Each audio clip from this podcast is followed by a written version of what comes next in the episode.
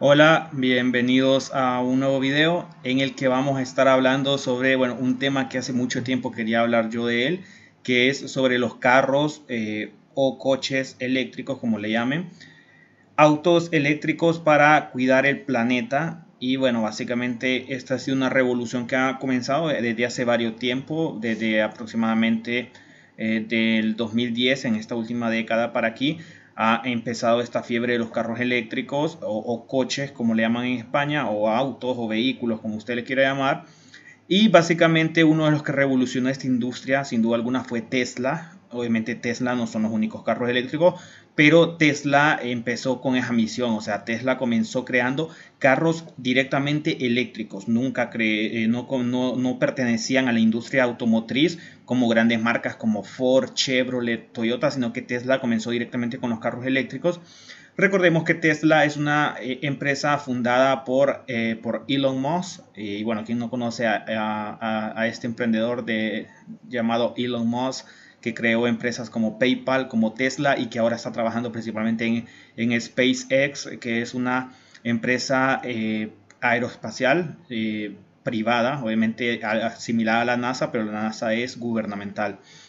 Entonces, los carros eléctricos, eh, vamos a hablar un poco, un review a nivel general. Voy a hablar mucho específicamente de Europa, porque es donde más conozco y donde creo que están más avanzados con el tema eléctrico, de carros eléctricos.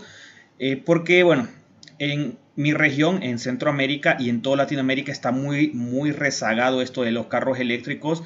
Incluso en Centroamérica me atrevo a decir que no hay carros eléctricos. Por lo menos en mi país, en Honduras, no hay carros eléctricos, o por lo menos que yo conozca. Aparte que si hubieran, no hay ni dónde cargarlos. Y está muy complicado, al igual que en el resto de Centroamérica. Y me imagino que igual en toda Latinoamérica. Creo que México obviamente debe ser un país más grande y, y tener... pues eh, también fabricar, eh, fabricar carros ellos, pues pueden avanzar un poquito, pero la verdad estamos muy rezagados. Eh, del tema de Estados Unidos eh, no les hablo mucho porque, bueno, eh, la última vez que visité Estados Unidos en el dos mil diecinueve, sí, obviamente vi muchos carros Tesla, eh, muchos Toyotas también que son, eh, están de forma híbrida, Y, y otras marcas, pero aproximadamente vi carros Toyotas eh, híbridos y muchos Tesla. Incluso es, asistí a, a una pre, en Aventura Mall en Miami, en el Mall de Aventura. Ahí había, pues, ahí había una parte de carros Tesla y ahí tenían pues diferentes modelos de Tesla en los que uno se podía sentar. Eh, obviamente probar el carro no, porque estaba dentro del mall, pero entrar, sentarse en el carro, eh, sent, eh, pues ver el, el tablero, ver las pantallas y todo, y, y, y uno podía probarlos y sentarse en ellos y, y subirse a, a, a los carros. Y, y hay muchos Tesla, por, por, principalmente en Miami, que fue la última vez que estuve, pero no conozco mucho el tema de cómo están los carros eléctricos. Obviamente sí funcionan mucho, hay muchos Tesla, obviamente al ser una compañía americana, y como les digo, había muchos Toyotas, eh, no directamente eléctricos, pero sí híbridos.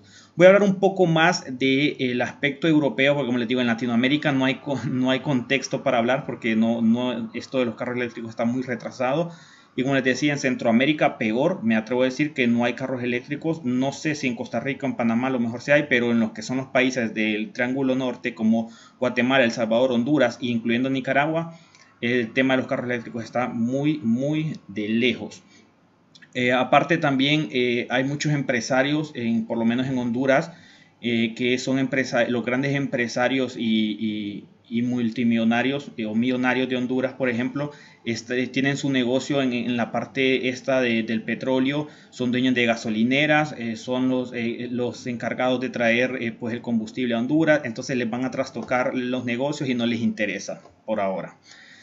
Entonces les voy a hablar de mi experiencia eh, en mis viajes cuando visité Europa en el dos mil veinte y dos mil veintiuno, y en los tres países eh, que, que visité. Tanto en Reino Unido como en España, como en Austria, miré mucho sobre los carros eléctricos, y sobre, eh, sobre esa experiencia voy a basar eh, mi video, y con la información de, eh, pues de algunos datos eh, compartidos de, directamente de gobiernos y ayuntamientos de, de estos países donde, eh, donde visité. Entre las múltiples Soluciones pensadas en verde y para cuidar el planeta eh, surgen los autos eléctricos, mismos que podrían ser el futuro de esta industria, beneficiando obviamente al planeta y cuya comercialización está en crecimiento. Obviamente esto de los autos eléctricos también tiene que ver mucho eh, porque las personas hoy en día están mucho con esto del tema de cuidar el planeta, de hacer menos emisiones, y obviamente por ahí entra el marketing de los carros digitales, eh, de los carros, perdón, eléctricos. Ahí en la imagen ustedes pueden ver una estación de carga de vehículos eléctricos eh, eh, de, de España. Ustedes pueden ver ahí eh, la, la compañía que dice ahí Repsol. Repsol es una eh, compañía de que hay muchas gasolineras eh, por toda España. De Repsol es una compañía de, de gasolineras. Y me imagino que se están incluyendo ahora en el tema de, de, de carga de carros eléctricos. Entonces esa estación de carga es en España. En España está muy avanzado el tema. Eh, Pero básicamente, para comenzar el video, ¿qué son los, los autos eléctricos? Bueno, son vehículos que cuentan con uno o varios motores eléctricos para impulsarse, eh, transformando el noventa por ciento de la energía eléctrica de sus baterías recargables en eh, pues, movimientos, y de esta manera logran reemplazar la, la clásica eh, forma de eh, tracción a base de quemar combustible, y se vuelven más eficientes. Obviamente, los carros eléctricos, si los vemos desde el punto de vista ambiental, desde el punto de vista de pues, hacer unas ciudades más verdes con menos emisión y menos contaminación, obviamente los carros eléctricos eh, pues, son pues, esenciales. Como les digo, en España está muy avanzado. Eh, voy a, como les digo, les voy a hablar un poco de Reino Unido, de España y de Austria, que yo ahí conocí, y el tema en Europa está muy avanzado con el tema de carros eléctricos. En muchas partes de Europa, por ejemplo en, en Reino Unido, eh, o creo que en la mayoría de los países de Europa, tienen una meta que a dos mil treinta ya no existan, o sea, no hayan carros de combustible, gasolina o diésel, y trabajar cien por ciento con carros eléctricos. Eh, se ha avanzado mucho en España también. En Madrid hay mucho, muchos carros eléctricos, eh, en, en, hasta en ciudades pequeñas. Yo visité Eh, varios pueblos de la comunidad autónoma de Extremadura, que es una comunidad un poco olvidada, es fronteriza con Portugal, y eh, son ciudades pequeñas y pueblos, y por ejemplo en ciudades como Mérida, como Cáceres, Badajoz, hay muchas estaciones de carga de carros eléctricos, no digamos en Madrid, en Barcelona, en Sevilla, en las ciudades grandes. Eh, los motores de este tipo de coches poseen un regulador eléctrico compuesto por varios subsistemas que gestionan toda la energía que va hacia el motor, que sale de él y que finalmente influye en la autonomía de, del auto. Como les digo, pues obviamente la contaminación que hace un carro, eh, obviamente ya sea de, de, de gasolina o de diésel, es eh, súper cien veces más alta que, eh, que la contaminación o las emisiones que hace un carro eléctrico, que básicamente pues eh, hay carros híbridos también, que los carros híbridos son diferentes a los carros eléctricos. El carro cien por ciento eléctrico obviamente es pues más amigable con el medio ambiente, y el híbrido pues tiene un componente, entre el, como lo dice su palabra híbrido, es, tiene sus dos componentes, tanto eléctrico como de combustible. Eh, eléctrico o híbrido, como les decía, es diferente. En el mercado también ustedes pueden encontrar autos híbridos, pero no deben de confundirse, ya que esto se combina en el, func- el funcionamiento de un motor de combustión interna, que serían los gasolina o los diésel, y el de uno eléctrico con baterías adicionales, por lo tanto son distintos. Como les digo, yo eh, eh, he visto muchos Toyotas en Estados Unidos. En el dos mil diecinueve, cuando viajé a Miami, eh, vi muchos Toyotas eh, que son, funcionan de manera híbrida. Eh, estuve poco tiempo, entonces no, no vi muchos carros. Me dediqué mucho a ver los Tesla y los Toyota. Eh, las marcas americanas como Ford, Chevrolet, no sé si están, no sé si, creo que en la actualidad sí están trabajando en eso. Pero en aquel momento muchas de las camionetas Ford, Chevrolet, que eh, G M C, que son las marcas principales de las marcas americanas, pues seguían trabajando con motores diésel y gasolina. Pero los Toyotas eh, que circulan en Estados Unidos, que principalmente son eh, pues turismos como Corollas o Yaris eh, o Camry, esos eh, sí habían algunos que eh, obviamente eh, pues eran híbridos, y los Tesla, como les dije, y hay mucho Tesla eh, principalmente en la Florida. En la Florida obviamente vive eh, pues personas de dinero, personas que se han jubilado, americanos, y se han ido a vivir a la Florida. Y en Miami hay mucho dinero y es muy común ver Teslas, así como hay muchas exhibiciones de Tesla. Como les dije, no sé si ahora en el dos mil veintidós, me imagino que todavía sigue en el Mall de Aventura en Miami. Eh, hay una, pues una sección donde tienen eh, varios vehículos Tesla para que los clientes puedan sentarse y probar y sentir pues la sensación de estar en un Tesla. Eh, ¿Cuáles son sus ventajas? Eh, bueno, entre sus principales ventajas de los carros eléctricos o coches eléctricos, y cuando me refiero a carros eléctricos y coches eléctricos me refiero en general. O sea, no solo carros tipo de turismo, sino carros tipo pick-up, eh, carros, eh, autobuses, que vamos a ver un poco más de, de los autobuses, camiones, todo tipo de eh, automóvil eh, que funcionen de manera eléctrica, no solo carros eh, tipo turismo o camionetas. Eh, entre las ventajas está que, eh, pues que son más silenciosos, ya que su motor no emite los sonidos provocados por un sistema de combustión interna, que los sistemas de combustión interna son los automóviles pues antiguitos, que de, de gasolina y de diésel, y obviamente es, funcionan, eh, no hacen ruido. Hay veces que está un carro encendido, un carro eléctrico, y no, tú no sabes que está encendido, o sea, pasas por él y no sientes el motor, o sea, se no escucha el motor, porque eso es lo que dan los carros eléctricos, aparte de la contaminación eh, ambiental y la emisión de, de y las emisiones que hace, también eh, contamina medio eh, de forma auditiva o, o, o tiene menos contaminación acústica. Entonces, eh, cuando, eh, como les decía, yo hablo mucho de Europa porque en estos dos últimos años que viajé a Europa, en el dos mil veinte y dos mil veintiuno, muchos carros allá, la mayoría, son eléctricos, y cuando uno va por la calle caminando y escucha los carros, eh, hay veces que están, eh, eh, que están recién que los encienden y el motor casi no se escucha. También cuando se paraba en un semáforo, cuando recién fui yo en el dos mil veinte a Europa, Eh, se paraban los carros en un semáforo y el motor automáticamente eh, se, se... Bueno, uno escucha como que el motor se apagara, pero en realidad no está apagado, está como, como en stand-by o, o está como en una forma pues como congelado el motor eh, por cuando se para en un semáforo. Y yo decía, bueno, cuando yo recién llegué, en, eh, obviamente eh, porque es muy diferente a Latinoamérica, principalmente a países pobres como el mío, como en Honduras, porque yo miraba que cuando viajé a Europa los carros se detenían en el semáforo y se escuchaba que el motor se apagaba, pero en realidad no se apaga, sino que entra como un estado de stand-by, y cuando ya el semáforo se pone en verde, la gente no lo vuelve a encender, sino que acelera y el motor como que se vuelve a activar y se escucha como que lo encendieran de nuevo y arranca. Esas son de las ventajas grandes. Eh, obviamente para eso uno cuando recién lo empezó a ver, Eh, fue un cambio supremamente drástico, como les decía, en países pobres como los de Centroamérica. Eh, los carros, obviamente no hay carros eléctricos, y un carro se detiene en un semáforo y el motor se escucha que está encendido, y, y el sonido es fuerte porque son motores, obviamente, eh, principalmente en Centroamérica hay muchos carros diésel, porque obviamente eh, en Centroamérica, aunque me imagino que en el resto de Latinoamérica, el diésel es más barato que la gasolina. En Estados Unidos pasa al contrario, en Estados Unidos hay más carros gasolina, porque bueno, antes por lo general la gasolina era más barata, no sé en la actualidad. Y en Latinoamérica, como les, dice, pre, como les digo, prefieren los diésel porque el diésel es más barato. Entonces, pero por lo general uno eh, cuando se para un carro en un semáforo, uno está escuchando el motor que está encendido y no entra en ese estado como de stand-by, o como un estado obviamente como cuando hibernamos la computadora, que por ejemplo cuando hibernamos la computadora, Eh, o la suspendemos, por ejemplo, eh, cuando nosotros vamos a apagar la computadora y está apagar, hibernar o suspender, nosotros la suspendemos y la computadora, por ejemplo, se apaga la pantalla y eh, tú la miras apagada, pero el botón de encendido queda encendiendo y apagando la luz, y eso quiere decir que la computadora está encendida, pero está como en stand-by para ahorrar energía, y cuando tú mueves el mouse automáticamente la pantalla se enciende.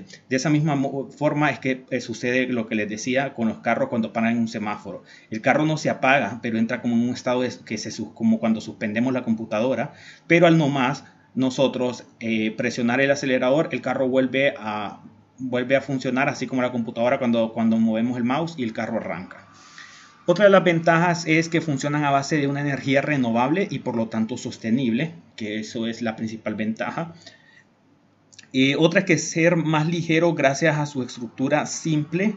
Otra de las ventajas es ofrecer un manejo cómodo, pues no necesita embrague ni cambio de marchas o cambio de velocidades. Eso es muy importante, creo, eh, que es eh, de un manejo mucho más cómodo. eh, al no necesitar principalmente un embrague, al no tener eh, que, poner, que, que tener embrague o como le llamamos en Latinoamérica con el clutch, entonces es mucho más cómodo. Y eh, también, por ejemplo, los Tesla te, te, te dan la ventaja de que también tienen el, el, pues, el autopiloto, el que se puede conducir solo el vehículo, pero ya muchas veces lo, lo ha explicado Tesla, que no es que el carro le va a decir uno, veme a comprar una hamburguesa al McDonald's y el carro, el carro se va a ir solo, ¿no? Siempre tiene que haber alguien en el, en el asiento de, donde está el volante de, del, del, del carro, y nos, eh, se puede activar la marcha en piloto automático, pero es muy recomendable, muy recomendable activarla principalmente en las autopistas. Ustedes conocen las autopistas de Estados Unidos o las han visto por televisión. Por lo general en Estados Unidos no hay montañas, todas las autopistas son parejas, a excepción de California, que hay algunas montañas, o en, en Colorado. Pero en la mayoría de los estados de Estados Unidos es plano, entonces hay autopistas de hasta de cuatro carriles, Eh, eh, en un sentido y cuatro carriles en otro. Entonces ahí tú puedes perfectamente activar el piloto automático y el carro va a detectar eh, lo, con, a través de los sensores si un carro se detiene adelante, detenerse a tiempo, si quiere es, eh, pues pasar a un, ve a un vehículo por el lado derecho, por, la, por el lado izquierdo. Él a través de los sensores va a detectar si viene un carro por este lado antes de meterse al carril y pasar. Y perfectamente pueden ir, pero siempre tiene que ir alguien en el volante, obviamente, y tiene que ir uno atento para tomar el control en cualquier momento.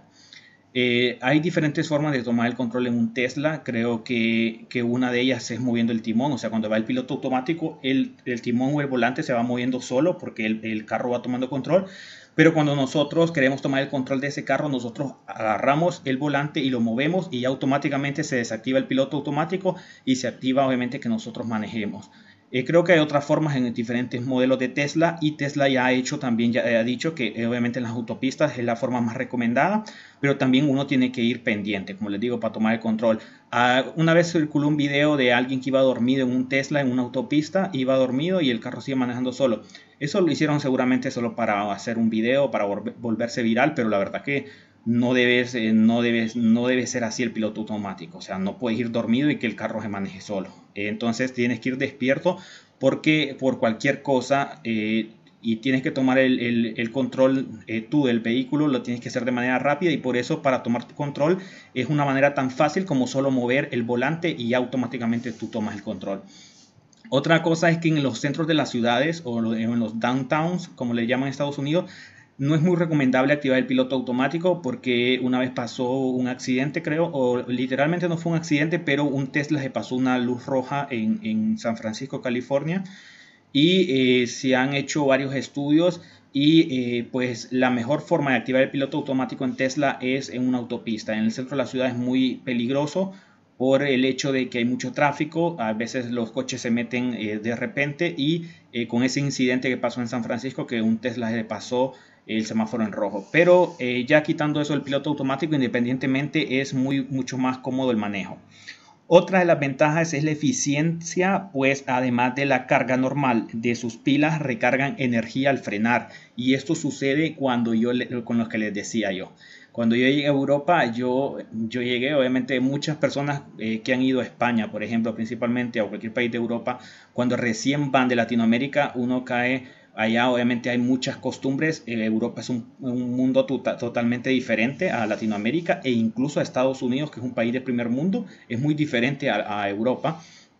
Y a mí me pasaba cuando recién llegué, o sea, yo en Honduras no había visto carros eléctricos, sí los había visto cuando viajé a Estados Unidos, como les digo, había visto algunos Toyotas y los Tesla, pero eh, pues hace tiempo no había vuelto a Estados Unidos, y cuando viajé a Europa en el dos mil veinte, eh, pues miré eso, que los carros se detenían, como les decía yo, en un stop o en un semáforo, y uno escuchaba que el motor se apagaba, y yo decía, pero esta gente, ¿para qué apaga el vehículo? Yo ni sabía que eran eléctricos. Yo decía, ¿para qué apagan el, el carro? Y cuando el semáforo se vuelve a poner en verde, lo vuelven a encender, porque, o sea, si lo haces en un carro de, con combustible diésel o gasolina, es, eh, en vez de ahorrar gasolina, vas a gastar más, porque en lo que lo apagas y cuando lo vuelves a encender, más bien va a gastar más gasolina que si lo tienes en neutral, esperando obviamente el cambio de luz. Y no, es automáticamente el motor eh, de esos carros eléctricos, como les decía, entra en un modo de suspensión o de stand-by cuando está en rojo, y uno escucha, escucha como el que el motor se apaga, y eso lo hace para esta ventaja que les dije yo, que, que además de la carga normal de sus eh, pilas, recargan energía al frenar. Cuando están frenados por mucho tiempo, como en un semáforo en rojo, Como les digo, el motor entra en suspensión y ahí están recargando energía. Y cuando ya se activa en verde, el, el, el chofer lo único que hace es acelerar y ya el motor se activa y camina. Y eso yo, yo no lo sabía, y yo decía que la gente era pues eh, un poco tonta, podía decir, en apagar el, el carro y volverlo a prender cuando salía el verde, y era porque así funciona. Y mucha gente a lo mejor le ha pasado, obviamente en nuestros países no es muy común, y el tema, yo hablo mucho de mi región de Centroamérica, estamos lejos, lejos de que los carros se conviertan eh, o que hayan carros eh, full eléctricos, o por lo menos el cincuenta por ciento de los carros. En Honduras de hecho no hay carros eléctricos. Eh, básicamente, eh, otra de las ventajas es que es económico tanto en comparación con la compra de gasolina, así como en el mantenimiento. Y eh, la principal ventaja, obviamente, sobre todo es que no contaminan. Eh, como les digo, por ejemplo en Centroamérica están muy atrasados. No hablo de Costa Rica y Panamá porque no sé mucho la situación, como les dije, hablo de Guatemala, Salvador, Honduras y Nicaragua. Pero por lo menos en Honduras eh, he, estado, he estado viendo, tuve la oportunidad de ver una eh, conferencia virtual eh, de Grupo Flores, que es la empresa que distribuye Toyota en Honduras. Y para los que no saben, Toyota es la marca principal eh, de carros en Honduras. Creo que más del cincuenta por ciento de la población tiene un Toyota. Es la marca de carros que más abunda por Honduras. Y ellos están hablando mucho de carros eléctricos, o por lo menos de carros híbridos, que van a venir en, en estos años a Honduras. Y ya ellos han estado hablando. No sé de las demás marcas, pero por lo menos eh, la empresa que distribuye Toyota en Honduras sí ya está hablando de eso. Pero estamos a años luz de, de Estados Unidos, de Canadá y de Europa. Y como les digo, Europa ya tiene como mente, por lo menos en dos mil treinta, que todos los coches sean totalmente eléctricos. Hablando de la última ventaja, que era la reducción pues, de contaminantes, el beneficio más importante de los autos eléctricos pues, es ese, que disminuyen los niveles de gases de efecto invernadero, tanto del vehículo como de los mecanismos involucrados en su producción, y reducen la emisión de C O dos. Esa es la principal ventaja, y los países europeos lo tienen claro. Hay muchos países europeos que creo que antes del dos mil treinta, pero creo que Reino Unido tiene como meta a dos mil treinta eh, tener por lo menos en la ciudad de Londres, que ya vamos a hablar un poco de eso, eh, el total de los carros eléctricos. En España se está trabajando, creo que en España va a costar un, un poco más porque la economía de España está un poco difícil, eh, eh, España está un poco mal económicamente y los españoles pues en la actualidad no tienen mucho dinero. Están, España ya no es la misma potencia económica del, a comienzos del dos mil o del siglo pasado, y está muy mal, pero Reino Unido, países como Alemania, como Suiza, esos países ya están súper avanzados, y también estos países, eh, a países más avanzados como los países nórdicos y países como Suiza, Alemania, estos países tienen eh, pues la meta también de antes, del dos mil veintiocho a dos mil veintisiete, a tener casi su totalidad de carros eléctricos. Eh, tal como eh, también, aquí hay otro ejemplo, eh, hay unas marcas de llantas eh, que se llaman eh, Bridgestone, eh, Copia. Son unas llantas que diseñaron pensando básicamente en los carros eléctricos y que ofrecen una menor resistencia al eh, rodado, por la que se pueden convertir en un complemento perfecto de los autos eléctricos.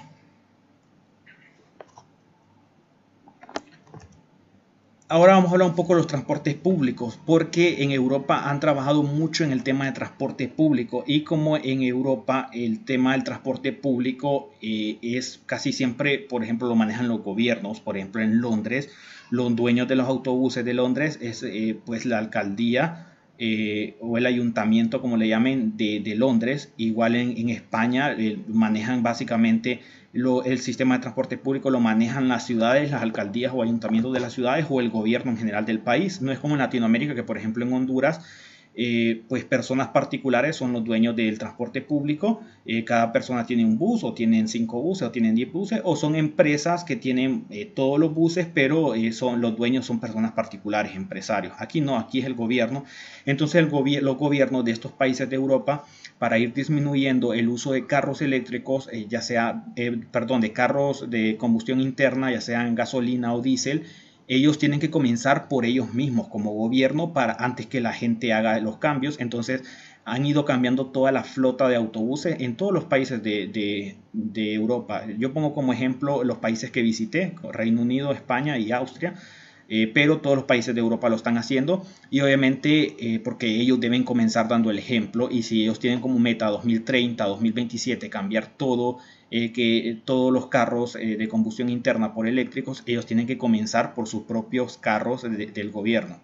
Entonces, les pongo un ejemplo que yo conocí mucho, y uno es el servicio de transporte público en Londres, en Reino Unido, y el consorcio de Transport, de Transport for London, con el alcalde a la cabeza, como les dije, quien maneja el transporte público en Londres, ya sea el metro, eh, el metro que se llama Underground, o el, el, pues, los tranvías, que serían pues los Overground, y eh, también los autobuses, que los maneja pues es la alcaldía de, de Londres. Han asegurado que a partir del dos mil veintiuno, desde el año pasado, únicamente se realizará, se van a hacer compras de vehículos para el transporte público en la ciudad de Londres que sean cero emisiones.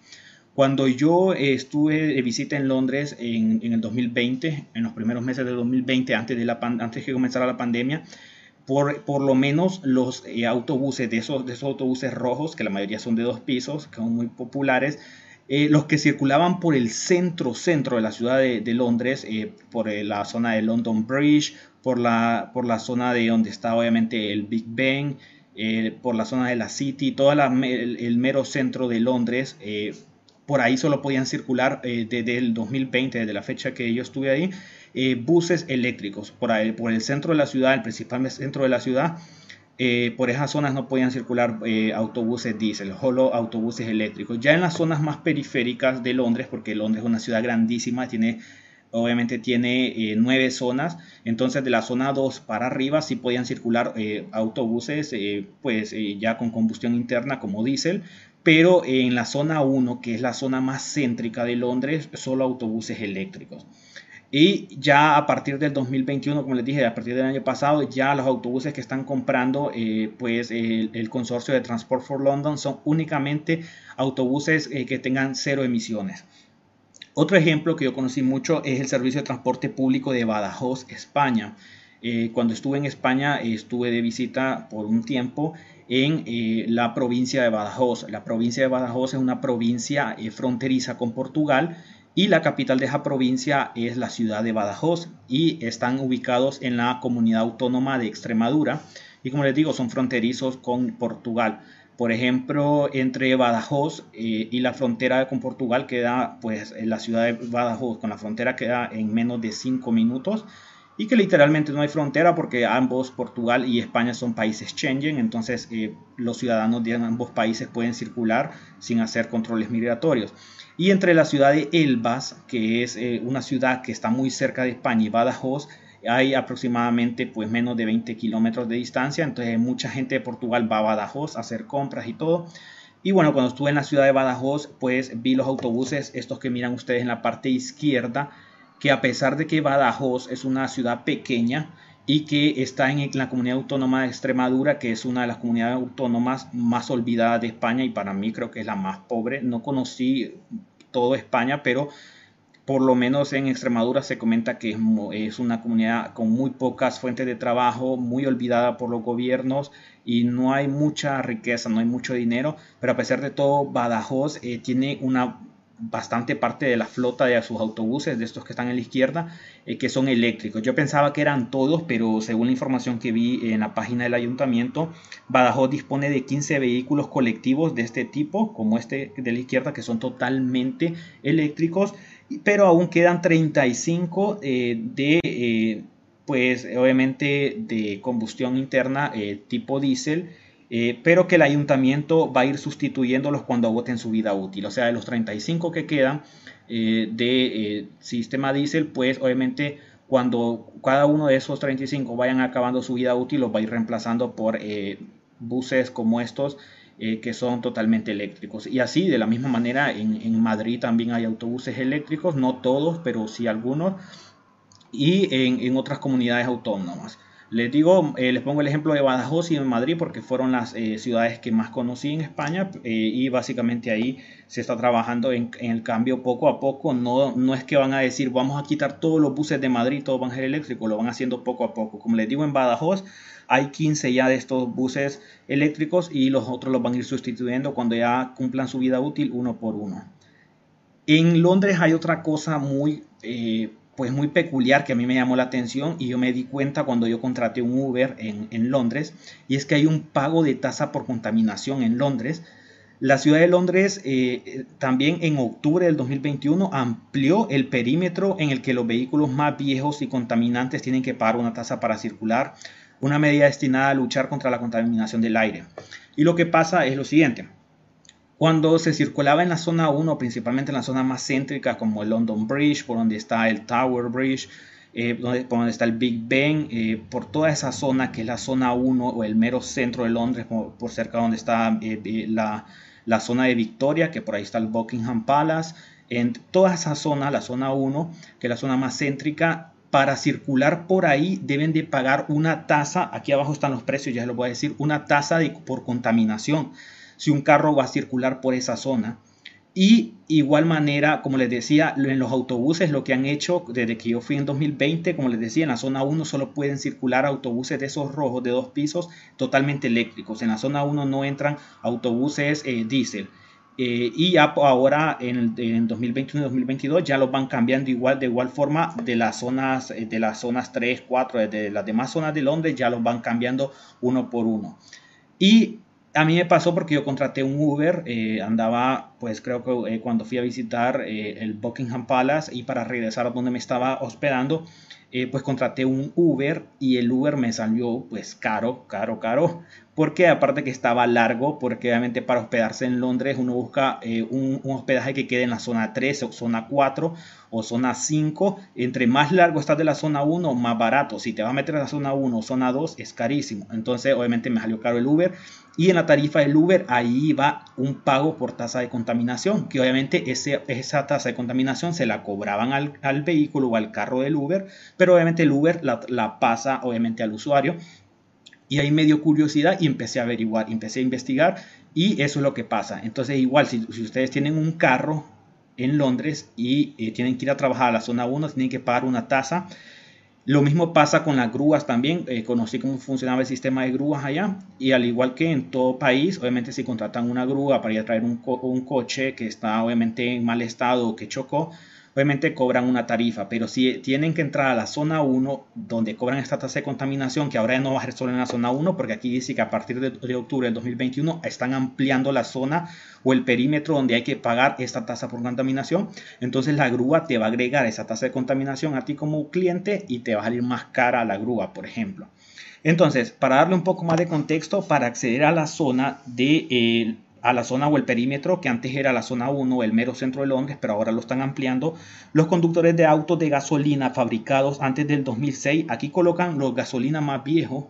Igual creo que ahora lo, los gasolinas cogen un poco nuevos, eh, no, lo, no los ha incluido, pero los gasolinas viejos antes de dos mil seis, vehículos de diésel antes de dos mil quince, eh, porque eh, los de diésel sí son más recientes, o sea, un carro, aunque eh, si es eh, tipo diésel, y es del dos mil quince para abajo tiene que pagar la tasa y un carro gasolina si es del dos mil seis para abajo tiene que pagar esta tasa. Tiene que pagar doce punto cincuenta libras que son catorce punto ochenta euros y creo que diecisiete, vendrían siendo diecisiete dólares por cada día. Por día tienen que pagar esa tasa de contaminación. Los camiones tendrán que pagar cien libras, que vienen siendo ciento dieciséis euros y ciento treinta y siete dólares. Y por eso les ponía el ejemplo de las grúas. Si tú chocaste en, en el centro de Londres, donde cobran esta tasa de contaminación, o tu coche se, se dañó o se arruinó, y llamas una grúa, esos cien dólares que le van a cobrar al camión de la grúa por meterse a la, a la zona donde cobran la tasa de contaminación, la grúa te lo va a pasar a ti como cliente y te va a cobrar esa tasa a ti. Entonces eh, eso es lo que pasa y lo que pasa es muy común que la gente que trabaja por ejemplo en el sector financiero, hay un sector, una zona en la zona uno de Londres que se le conoce como la City, que es pues un centro financiero donde están las, los principales bancos eh, del mundo y los bancos de Reino Unido y eh, ahí trabajan muchos ejecutivos eh, en el sector de finanzas y hay muchas otras empresas también aparte de los bancos y sector financiero y muchos ejecutivos. Es muy normal cuando tú vas al metro de Londres, al Underground y se paran en las estaciones de London Bridge, de, de la City, en la estación de Victoria, en todas estas estaciones de la zona uno es muy común eh, ver que se suben ejecutivos de bancos, ahí, eh, tú miras personas obviamente ahí con, con su saco y corbata, eh, con su portafolio y personas ejecutivos que prefieren utilizar el sistema público, en este caso el metro, que, que se le conoce como Underground, en lugar obviamente porque si tendrían, porque seguramente ellos viven en una zona fuera de la zona uno,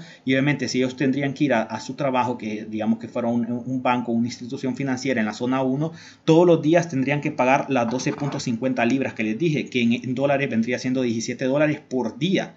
O sea, tendrían que pagar obviamente cinco días a la semana, de lunes a viernes. Si ustedes calculan eso por mes y lo calculan por año, tendrían que gastar un montón de dinero en esa tasa de contaminación. Entonces la gente lo que hace para evitar eso es utilizar el sistema de transporte público, porque el sistema de transporte público eh, pues pagas, eh, obviamente si, si vas a usar el Underground, en el dos mil veinte pagabas treinta y seis libras esterlinas y te daba acceso a toda la semana. Eh, y podías utilizar obviamente el Overground, el Underground y eh, también los autobuses sin límite, sin límite los podías usar, y los autobuses en todas las zonas de, de Londres. Entonces es muy común, pues lo, eh, cuando también los, los Underground, los metros de Londres pasan por, por estas zonas que te dije, la zona de Victoria, el, la zona obviamente de Piccadilly Circus, la zona de la City, el London Bridge, eh, se llena de ejecutivos. Cuando pasa a las cinco o cuatro de la tarde, cuando son horarios de oficina, que la gente está saliendo, esos eh, metros van llenísimos, que no caben eh, nadie más, y van puros ejecutivos, gente de mucho dinero, gerentes de bancos, que en lugar de pagar la tasa de contaminación, prefieren usar el transporte público, porque igual si usan un taxi es carísimo, carísimo, carísimo, y igual si usan un Uber es más barato que el taxi, pero el Uber les va a cobrar también la tasa de contaminación, entonces el Uber les va a salir caro. Y el transporte público no te va a cobrar eh, nada adicional por la, solo porque andes por la zona uno, porque no te, lo, no te va a cobrar nada adicional. Y esto también es una ventaja de Europa, obviamente, que no puedes hacer en Latinoamérica. Obviamente en Europa, en el metro o incluso en los autobuses, pero los autobuses son muy poco usados por estos ejecutivos, pero sí los miraba yo mucho en el metro. Y obviamente es algo que en Latinoamérica es algo impensable, que el, que el, pues, que el gerente de un banco, un ejecutivo pues, de, de, de instituciones financieras va a andar con su portafolio y va a andar en el sistema de transporte público, porque ya sabemos lo que pasa en Latinoamérica. Eso te... te asaltan y te dejan sin nada. Entonces obviamente son cosas que en Europa se ven, en Londres se ve, y es muy, obviamente es muy seguro. Obviamente no es impecable, obviamente también en el metro pasan sus cosas, de vez en cuando pues eh, se sube alguna gente que no anda en sus cinco sentidos y hacen disturbios. Eh, alguna vez pues eh, una, unas personas eh, de pues Eh, sufrieron eh, pues, actos de racismo por una persona de, de, color, de raza blanca, y bueno, la, la otra persona obviamente le dio un golpe y que lo dejó noqueado, y pasan sus cositas en el metro de Londres, pero eh, obviamente es muy diferente al sistema de transporte público en Latinoamérica, y como les digo, es muy común en el, en el metro de Londres ver eh, personas, eh, ejecutivos de todas las empresas, hasta gerentes en el transporte público, para evitar pagar esa tasa de contaminación. Esto no sé si se aplica, yo esto no lo miré en, en España, en ninguna ciudad de las que visité, ni tampoco en, la, en, en Austria, ni en Portugal. Esto solo lo vi en Londres. Entonces no sé si en otros países de Europa, si ustedes ven en otro país de Europa y hay una tasa de contaminación similar a esta, escríbanme en la descripción. Y eh, eso pues lo miro un poco también abusivo, y por lo general eso, pero eso también ayuda a que los carros, entran menos carros al centro de Londres, y ustedes van al centro de Londres y es muy difícil ver que hay tráfico, porque la gente, aunque tenga dinero y tenga carro, prefiere usar, usar el transporte público para no pagar esa tasa de contaminación. Y si alguien la paga, solo es un día que... que o se le hizo muy tarde y que en metro va a tardar pues una hora, hora y media en llegar a su trabajo, y ya se le hizo muy tarde y se fue en, en coche, pero lo hace una vez eh, por alguna ex excepción, o tiene que ir al hospital o alguna emergencia, pero no es alguien que lo va a hacer todos los días para ir al trabajo, pagar, pagar esa tasa de contaminación. Las medidas se aplican las veinticuatro horas del día, todo el año, excepto el veinticinco de diciembre. Los infractores deba, deberán pagar una multa de ciento sesenta libras, que son ciento ochenta y ocho euros o doscientos veinte dólares. O sea, si ustedes van a la zona uno o al perímetro donde se paga la tasa de contaminación y ustedes no la pagan, eh, van a recibir una multa, como les decía ahí, de, de ciento sesenta libras esterlinas, que vienen siendo doscientos veinte dólares. Entonces, eso ayuda en cierta forma porque... Eh, fomenta que la gente use otros tipos de transportes como el transporte público. Como les digo, en Londres eh, es muy seguro, eh, hay menos tráfico en el centro de la ciudad, eh, también la gente puede utilizar otro medio de transporte. Es muy común en Londres y en otras ciudades de, de Europa ver eh, incluso ejecutivos, como les decía, eh, ir en bicicleta. Se usa mucho la bicicleta en Londres, la gente utiliza mucho bicicleta, y también están los scooters o patinetes eléctricos. Entonces igual eh, a mí me tocó, yo miraba, eh, miré personas de saco y corbata que venían saliendo de oficina, iban en su scooter, en su patinete eléctrico sin ningún problema. Entonces pues es una medida que sirve si lo vemos desde el punto de vista del medio ambiente. Ya les hablé un poco de, de lo que vi sobre los autobuses eléctricos en Badajoz, España, de los autobuses eléctricos en eh, Londres. Eh, también lo, lo que hablé de Badajoz también sirve para Madrid. En Madrid también hay, hay autobuses eléctricos. Me imagino que en Barcelona también. No tuve la oportunidad de conocer Barcelona, pero me imagino que también. Y en Viena, Austria, que fue otra ciudad que visité, pues la empresa de transporte público de la ciudad de Viena eh, comenzó a probar vehículos eléctricos de dieciocho metros. El autobús articulado marca Mercedes-Benz, modelo E-Citaro Y. G es eh, básicamente similar al que se muestra en la fotografía, y básicamente estos autobuses eh, articulados de alta capacidad constituyen más de la mitad de todos los autobuses urbanos y que buscan dar respuesta a la creciente demanda de transporte público de los pasajeros en la capital austriaca. Al igual que en Londres y al igual que en Badajoz y en Madrid, que son ciudades que visité, obviamente no se han cambiado todos los autobuses de, de tajo, pues como les dije, no han sacado todos los autobuses de circulación y han metido solo eléctrico. Obviamente lo van haciendo poco a poco, y principalmente los que circulan en las rutas de, eh, del centro de la ciudad. Igual pasa en Madrid, obviamente que en el centro de la ciudad, donde se puede contaminar más, ahí es donde empiezan a introducir los autobuses eléctricos, y poco a poco van avanzando hasta las zonas más eh, afueras o más de las periferias de la ciudad.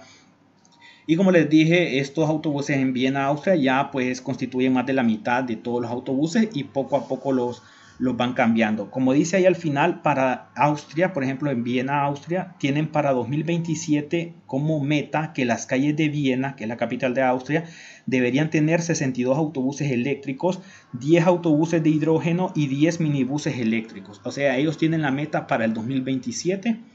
Eh, en el caso de Londres, eh, yo he escuchado que tienen la meta, o Inglaterra en general tiene la meta para dos mil treinta, pero no solo de autobuses, sino que de todo eh, el campo vehicular, o todos los carros que existen en el país sean totalmente eléctricos o por lo menos híbridos, pero que ya no sean simplemente vehículos de combustión interna, gasolina o diésel. Entonces es muy común en, en, en Viena, Austria también, eh, que, que, que también obviamente aquí no me di cuenta yo que cobren esa tasa de por contaminación que cobran en Londres, ni en Madrid, ni en ninguna otra ciudad de España, me di cuenta. Entonces aquí la gente sí, obviamente la gente que tiene cierto dinero y tiene sus vehículos, pues sí, van al centro de la ciudad y, y no usan tanto el transporte público, pero igual siempre hay gente, eh, igual en Viena, en el metro o en los autobuses es común también encontrarse gente que trabaja, a lo mejor no gerentes de, de empresas, de grandes empresas o de bancos, pero sí los ejecutivos de, de rango intermedio o, o los ejecutivos más básicos, eh, utilizan el transporte público, porque tienen la ventaja, obviamente, como te digo, de que son transportes súper seguros, cosas que no podés ver en Latinoamérica. Y para uno de latinoamericano, cuando recién va a Europa, ya sea de paseo o personas que van a, a, y se mudan para allá, eh, son choques que uno al comienzo no los puede creer, porque obviamente en Latinoamérica es impensado que alguien haga eso. Y ya hablamos pues de, de carros eléctricos, que incluye carros tipo turismo, camionetas, eh, carros pickups, que en Europa es muy poco verlos, eh, pero en Estados Unidos se utilizan mucho los pickups, y en Latinoamérica. He enfocado, como les dije, mucho este video de carros eléctricos por, eh, en Europa, porque es donde creo que están más avanzados en este tema. Eh, también donde la gente le da más uso, y los gobiernos están más comprometidos en cambiar todos los carros diésel y gasolina por carros eh, eléctricos. En Estados Unidos, eh, como les dije, y también porque he estado de visita en dos mil veinte y dos mil veintiuno en Europa, y conocí varios países y varias ciudades, y he visto cómo han implementado esto. Y de Estados Unidos no hablo mucho, porque como les dije, eh, obviamente no voy hace mucho tiempo. La última vez que fui miré un par de carros, pero Estados Unidos no está tan comprometido como los países europeos, porque recuerden que Estados Unidos tiene petróleo, eh, obviamente no mucho, pero tiene petróleo en Texas principalmente, y obviamente depende mucho eh, obviamente del, de, del poco petróleo que tiene. Y eh, también pues la industria automotriz como Chevrolet, Ford, pues ellos siguen fabricando sus carros gasolinas y... y sus carros diésel, pero obviamente poco a poco las marcas van entrando, así como Toyota poco a poco va haciendo sus carros híbridos y va haciendo sus carros eléctricos. Pero hablo más de Europa porque son los países que más recientemente visité y que miro yo lo, lo que han hecho. Ya hablamos, como les dije, de buses, de todo tipo de carros, eh, del transporte público, tanto de, de Viena, Austria, como de Badajoz, España, de Madrid, España, y de Londres. Y ahora vamos a hablar del camión. Y, y eh, pongo un ejemplo, hay muchos tipos de camiones que han salido, pero puse este ejemplo de esta noticia que miré, eh, que fue en octubre del dos mil veintiuno, hace poco, y que ya está el primer camión eléctrico de Volvo Trucks en España. Recuerden que Volvo es una marca muy popular de, de automotores, y Volvo Trucks ha anunciado la puesta en funcionamiento del primer camión cien por ciento eléctrico. Este no es híbrido, sino que es cien por ciento eléctrico, y es el que se está viendo en pantalla ahí, que va... va girando por la rotonda de la Puerta de Alcalá en, en Madrid. Y este, este eh, vehículo, pues, que es un Volvo eh, F L Electric, que será operado por X P O Logistics, que es una empresa de logística, y estará dedicado a la distribución nocturna del grupo Inditex en la zona centro de Madrid. Será el encargado de repartir distintas mercancías en las tiendas del grupo, eh, con cero emisiones contaminantes y el silencio característico de un vehículo eléctrico. Eso es muy importante, importantísimo, porque como dice ahí que lo va a hacer de noche las entregas de la mercancía, eh, y una, obviamente a Madrid le preocupa que, obviamente, como va a ser en el centro de Madrid, le conviene que sea un, eh, un camión eléctrico, porque va a haber menos contaminación. De noche, pues obviamente va a haber menos tráfico. Y aunque como es de noche, no va a haber mucha bulla, porque si ustedes escuchan el sonido de un camión, que los camiones por lo general son diésel, y ustedes escuchan encendido un camión diésel, hace mucha bulla. Y bueno, los españoles son personas que no les gusta la bulla. Eh, creo que cualquier latino que vive en España sabe que los españoles son muy quisquillosos con la bulla eh, o del ruido. Y obviamente un camión eléctrico no va a hacer tanto ruido, o sea, ni se va a escuchar eh, como cualquier otro eh, coche eléctrico que no hace tanta, tanto, tanto ruido. El camión, que tiene una autonomía en torno a los trescientos kilómetros. Y así como este camión de Volvo Trucks, eh, hay muchos otros camiones, eh, también en Reino Unido, en Alemania, en Italia, en otros países, en los países nórdicos, eh, que son países, de, obviamente, lugares de los que no hablé porque no los he conocido, pero hablé de mi experiencia tanto en los países como España, el Reino Unido y, y Austria, que conocí un poco de cómo funcionan los coches eléctricos. Ya para ir finalizando, los mejores coches eléctricos del dos mil veintiuno, eh, según un estudio, esos que aparecen en la izquierda son los mejores coches. Ustedes los pueden googlear si los quieren ver, o los pueden buscar aquí mismo en YouTube para ver un review de estos vehículos.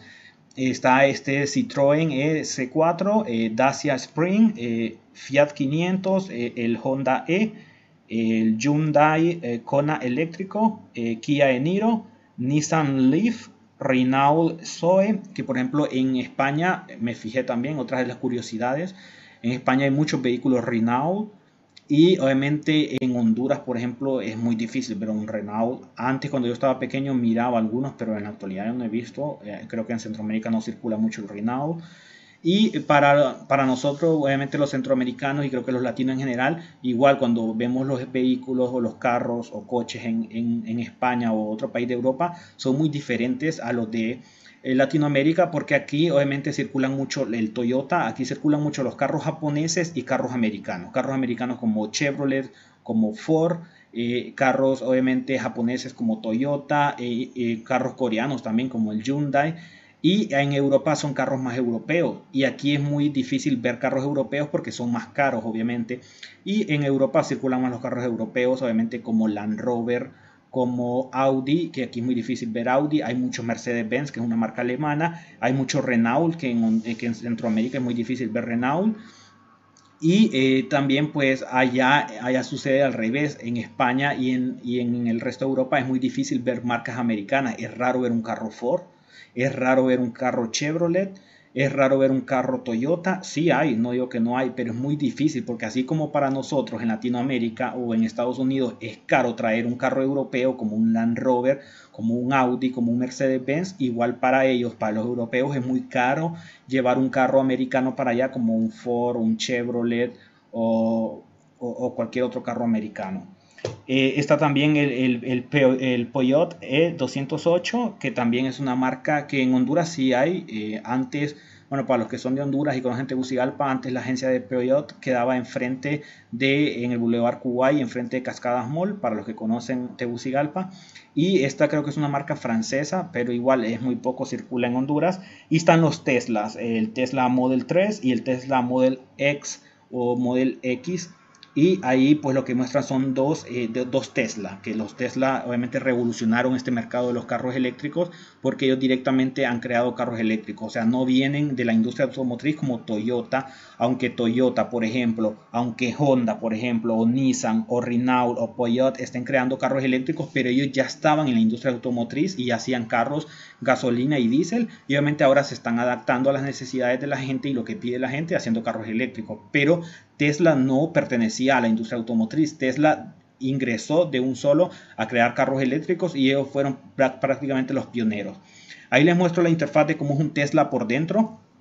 Eh, pues un Tesla, aparte que tiene el piloto automático, eh, tiene un uso, algo muy llamativo que a mí me llama mucho la atención, que no lo muestro aquí, pero que hay videos y memes sobre eso, que tiene un modo mascota activado, que es cuando nosotros vamos al súper, por ejemplo, o algo así, entonces le activan el modo mascota y deja un mensaje ahí en esa pantalla que dice: hola, mi dueño regresará pronto, eh, estoy en un ambiente pues eh, cálido, la temperatura está a tanto, porque el carro está con los vidrios cerrados, pero eh, deja una temperatura obviamente adecuada para la mascota, o sea, ni muy caliente ni tampoco tan frío, y la mascota está sin ningún problema, no se va a asfixiar, no se va a morir de calor mientras su dueño anda en el súper. Eso me encanta. Y el que está abajo eh, los muestro también porque ese modelo de Tesla es el que estaba cuando les dije que yo que fui a la exhibición que, que había en, en, en el Mall de Aventura en Miami. Habían diferentes modelos de Tesla, pero el que estaba era este y me llamó la atención las puertas traseras. Entonces tuve la oportunidad obviamente de, eh, pues, de sentarme, eh, de subirme, eh, ver la interfaz como era. Pues aunque no lo podía uno conducir porque estaba dentro del mall, pero uno se podía sentar y probarlo por lo menos. Entonces por eso coloqué esa imagen de abajo. Eh, ya para finalizar, en la última diapositiva, pues a pesar de todo lo que hemos visto eh, a modo de conclusión en este campo, eh, aún nos queda pues mucho eh, por delante para que los vehículos eléctricos sean completamente viables. Los coches eléctricos ayudan a evitar la contaminación del aire, la contaminación acústica, Eh, que obviamente, como les decía, obviamente es, ya no se va a escuchar tanto ruido de motores, obviamente porque los, eh, obviamente hay menos contaminación acústica con estos carros eléctricos, e incluso también, no es no contaminación, pero nos, nos ayuda en nuestro bolsillo, obviamente. Además de los gobiernos, además hay gobiernos que dan ayuda, y como les digo, los gobiernos, tanto a nivel pues central, gobierno de, obviamente a, tra a través de, de, de, ya sea de, de diputados, de sus presidentes o primeros ministros, y también los ayuntamientos o alcaldías son los principales que están fomentando el uso de carros eléctricos y han comenzado con cambiar las flotas de servicio de transporte público, y también hay muchos países en los que dan ayudas para aquellos que a la hora de comprar un coche escogen uno eléctrico o un híbrido. Y por ejemplo en España estos están exentos del impuesto de matriculación, entonces me imagino que en otros países también hay. En Londres pues no, no pude investigar eso cuando estuve. Eh, y ni, ni en Austria tampoco, no sé si es algún tipo de, de ayuda, pero me imagino que sí. Si ustedes están en otro país de Europa, coméntenme si hay alguna ayuda que les dan a, para las personas que, que compran un carro eléctrico o híbrido. Pero como les digo, en España, eh, pues el gobierno para fomentar el, la, la compra de carros eléctricos, pues eh, ay, dan esa ayuda de que estén exentos de impuestos de matriculación. Y bueno, cada vez más eh, conscientes somos del daño que estamos causando con la contaminación, el lugar donde vivimos y al lugar que, que es pues el planeta Tierra donde estamos viviendo. Y no es solo por la contaminación, también que el petróleo se está acabando, y al igual que, que, que, que otros muchos objetos de nuestra vida, es necesario que los vehículos funcionen, así que necesitamos buscar nuevas alternativas. Pueden ser los coches eléctricos, que además eh, pues ayudan a evitar eh, la contaminación. Entonces pues básicamente esa es la conclusión. Como les digo, eh, es cierto también eso de que el petróleo pues tarde o temprano se va a acabar. Hay varios estudios en internet que dicen hasta cuándo más o menos puede durar el, pe el petróleo, y que obviamente se van a acabar, al igual que, que otros objetos eh, o, o otros eh, minerales o cualquier cosa que en nuestra vida o, como tarde o temprano se terminan acabando. Y bueno, eh, obviamente se tiene que buscar pues una alternativa, obviamente para, eh, para ese problema, digamos, que se acabe el petróleo, aparte de obviamente de, de disminuir la contaminación del aire, la contaminación acústica, y que nos ayuda a nuestros bolsillos. También pensando en que el petróleo se va a acabar, los carros eléctricos son una excelente opción para ese problema, y pues lo principal es que ayudan a disminuir la contaminación. Básicamente eso es todo lo que les quería hablar eh, sobre los carros eléctricos. Eh, lastimosamente en Latinoamérica, que es nuestra región, estamos muy atrasados. A lo mejor en México, en Brasil, que son países con economías emergentes, estén trabajando un poco más y ya se esté introduciendo un poco los vehículos eléctricos, pero en regiones pobres como la región de Centroamérica o países pobres de Sudamérica o no digamos del Caribe, eso está pero ni en pañales. Como les digo, en Honduras no hay ni carros eléctricos. Está comenzando a hablar, la, la empresa que distribuye Toyota en Honduras está comenzando a hablar de que en comenzar a traer y hacer las primeras pruebas de carros eléctricos, y como les digo, Europa va años luz en eso, eh, y Estados Unidos pues tiene sus carros eléctricos, pero la mayor, más de la mitad de la, de lo, del campo obviamente vehicular de Estados Unidos son carros eh, con eh, combustible, principalmente gasolina.